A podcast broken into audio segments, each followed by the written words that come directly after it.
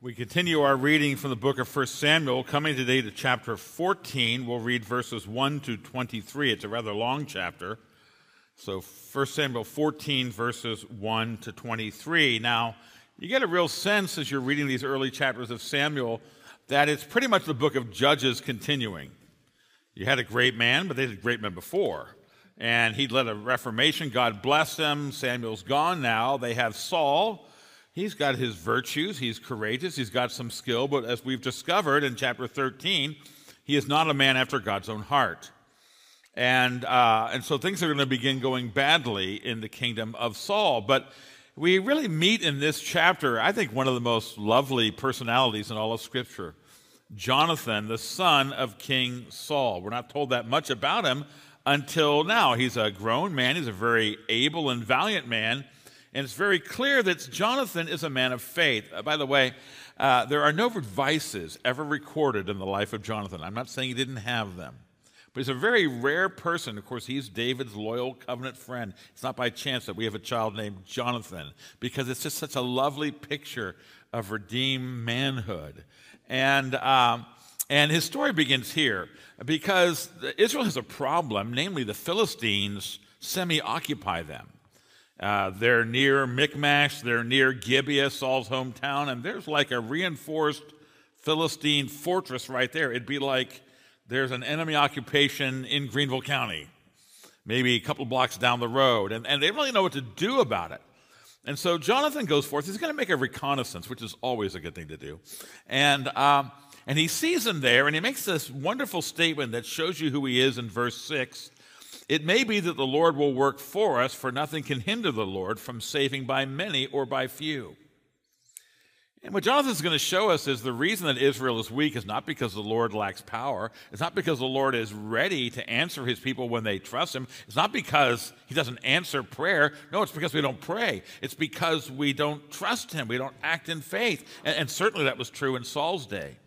And so Jonathan's going to lay out a fleece that's a term that comes from the book of Judges with Gideon. Literally, he was needed some. He needed a yes/no answer from God, and he laid his fleece on the ground if there was dew a certain day, if there was no dew the next day. And he's got his fleece. Jonathan's fleece is this: well, we'll let the Philistines see us, and if they say stay down there, well, we'll do that. But if they jeer at us and say, why don't you come up? That's the Lord speaking, and we'll go up. Now, I do want to not recommend this procedure to you. You and I live in the, in the age of the outpoured Holy Spirit where uh, we don't make decisions by rolling dice. We really don't. Uh, we, we make decisions by becoming biblically minded. We're to be transformed by the renewing of our mind, that we would be able to, to discern in a biblical way. But there are times in the Bible where we see the Lord responding to faith, and the Lord is generous. Basically, Jonathan and his armor bearer climb the cliff and assault the Philistines by themselves. And God supernaturally allows them to slay about 20 people. And then God throws the rest into a panic, and there's a great victory. And Saul is watching this. He's in confusion.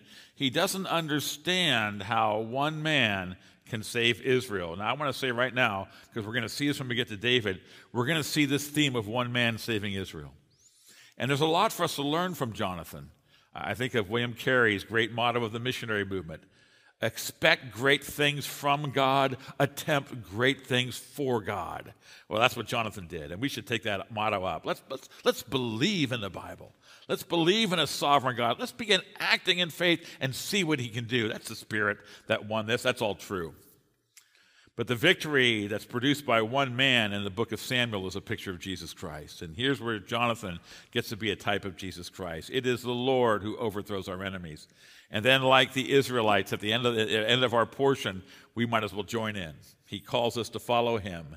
Uh, this is a lovely, very interesting, engaging passage as we are introduced to the faith of Jonathan. Well, let's give ear to the reading of God's holy, inerrant, and life giving word, beginning at verse 1 of 1 Samuel 14.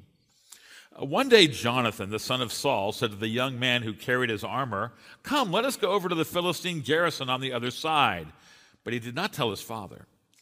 Uh, Saul was staying in the outskirts of Gibeah in the pomegranate cave at Migron. The people who were with him were about 600 men, including Ahijah, the son of Ahitub, Ichabod's brother, son of Phinehas, son of Eli, the, the priest of the Lord in Shiloh, wearing an ephod. And the people did not know that Jonathan had gone. Within the passes by which Jonathan sought to go over to the Philistine garrison, there was a rocky crag on the one side and a rocky crag on the other. The name of the one was Bozez, the name of the other was Seneh.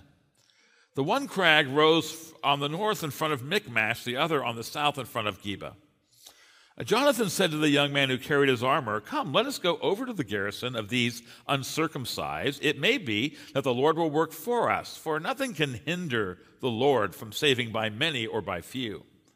And his armor bearer said to him, Do all that is in your heart, do as you wish. Behold, I am with you, heart and soul. Then Jonathan said, Behold, we will cross over to the men, and we will show ourselves to them. If they say to us, Wait until we come to you, then we will stand still in our place, and we will not go up to them. But if they say, Come up to us, then we will go up, for the Lord has given them into our hands, and this shall be the sign to us. So both of them showed themselves to the garrison of the Philistines, and the Philistines said, Look, Hebrews are coming out of the holes where they've hidden themselves. And the men of the garrison hailed Jonathan and his armor bearer and said, Come up to us, and we will show you a thing. And Jonathan said to his armor bearer, Come up after me, for the Lord has given them into the hand of Israel. Then Jonathan climbed up on his hands and feet, and his armor bearer after him.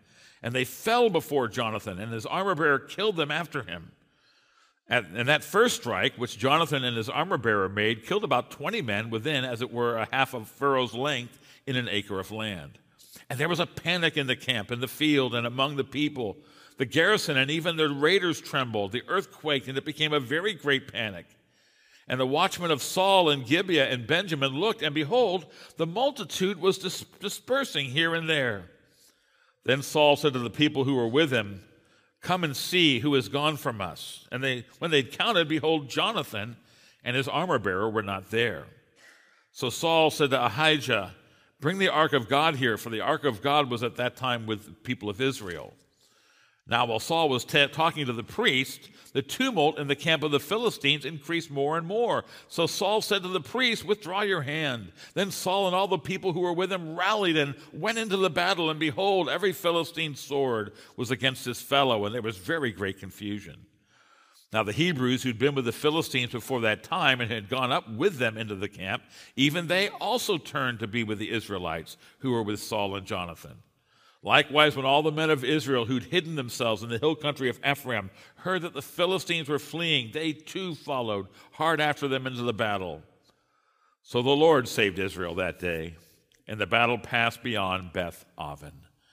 The grass withers, the flowers fall, and the word of our God abides forever. Amen.